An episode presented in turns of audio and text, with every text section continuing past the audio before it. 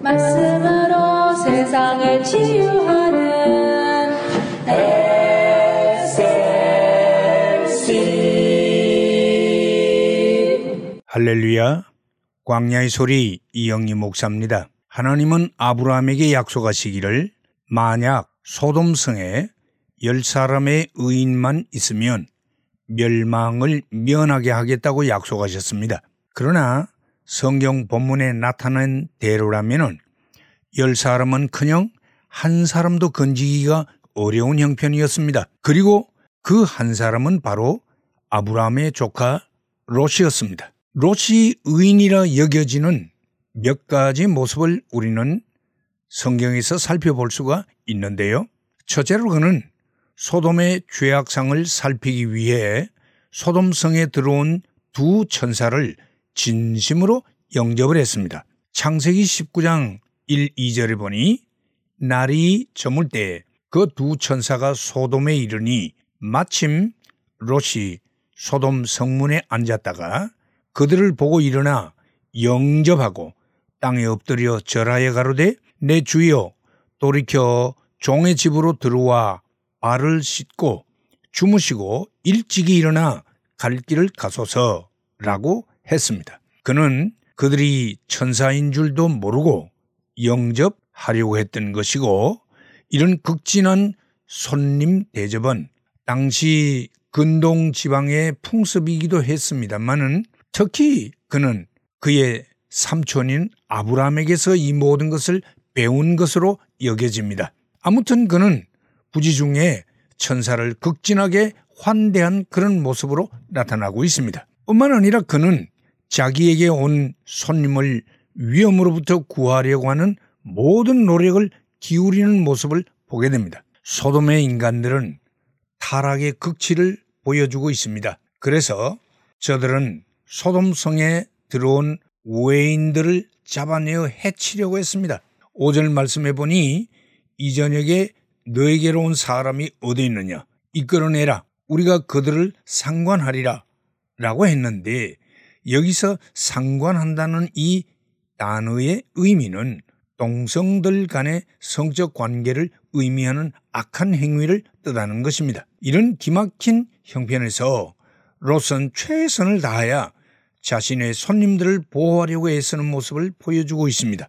내 형제들아, 이런 악을 행치 말라. 내게 남자를 가까이 하지 아니한 두 딸이 있노라. 청컨대 내가 그들을 너희에게로 이끌어내리니 너희 눈에 좋은 대로 그들에게 행하고 이 사람들은 내 집에 들어왔은즉 아무 짓도 하지 말라.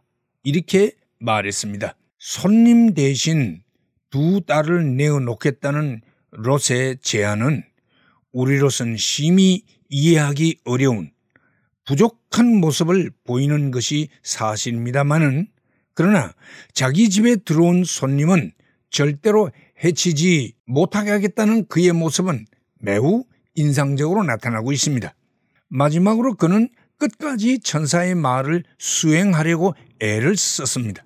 소돔의 죄악상을 목도한 천사는 드디어 하나님이 소돔과 고모라를 유황불비로 멸망시킬 것임을 롯에게 알렸고 롯이 온 가족과 더불어 신속히 도망쳐 나갈 것을 강력히 권고했습니다.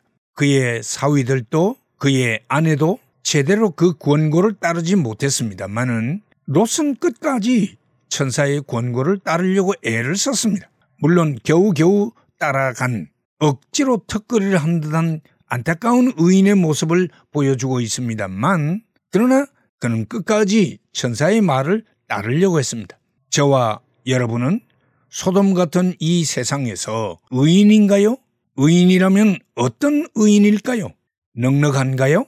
아니면 겨우겨우 구원을 얻는 부족한 의인의 모습인가요? 부디 넉넉한 의인이 될 수 있기를 주의 이름으로 축원합니다. 할렐루야.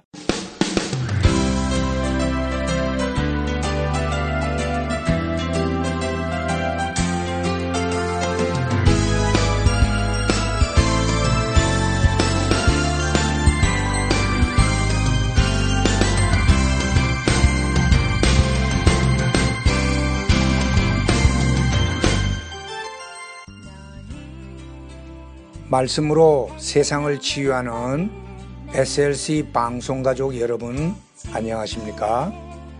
저희 방송에서는 보다 나은 여러분들의 신앙과 삶을 위하여 상담을 진행하고 있습니다. 신앙 상담이 필요하시거나 혹 기타 필요한 의견이 계시면 이메일 주소 slcb 9191 at gmail.com이나 카톡 아이디 slcb 9191으로 보내주시면 되겠습니다. 다시 말씀드리면 이메일 주소 slcb 9191 at gmail.com 카톡 아이디는 slcb9191 으로 보내주시면 되겠습니다. SLC를 늘 사랑해 주시는 가족 여러분들께 진심으로 감사를 드리며 하나님의 말씀 전파 사역을 위해 최선을 다하겠습니다. 대단히 감사합니다. 너는 하나님의 선물 사랑스러운 하나 SLC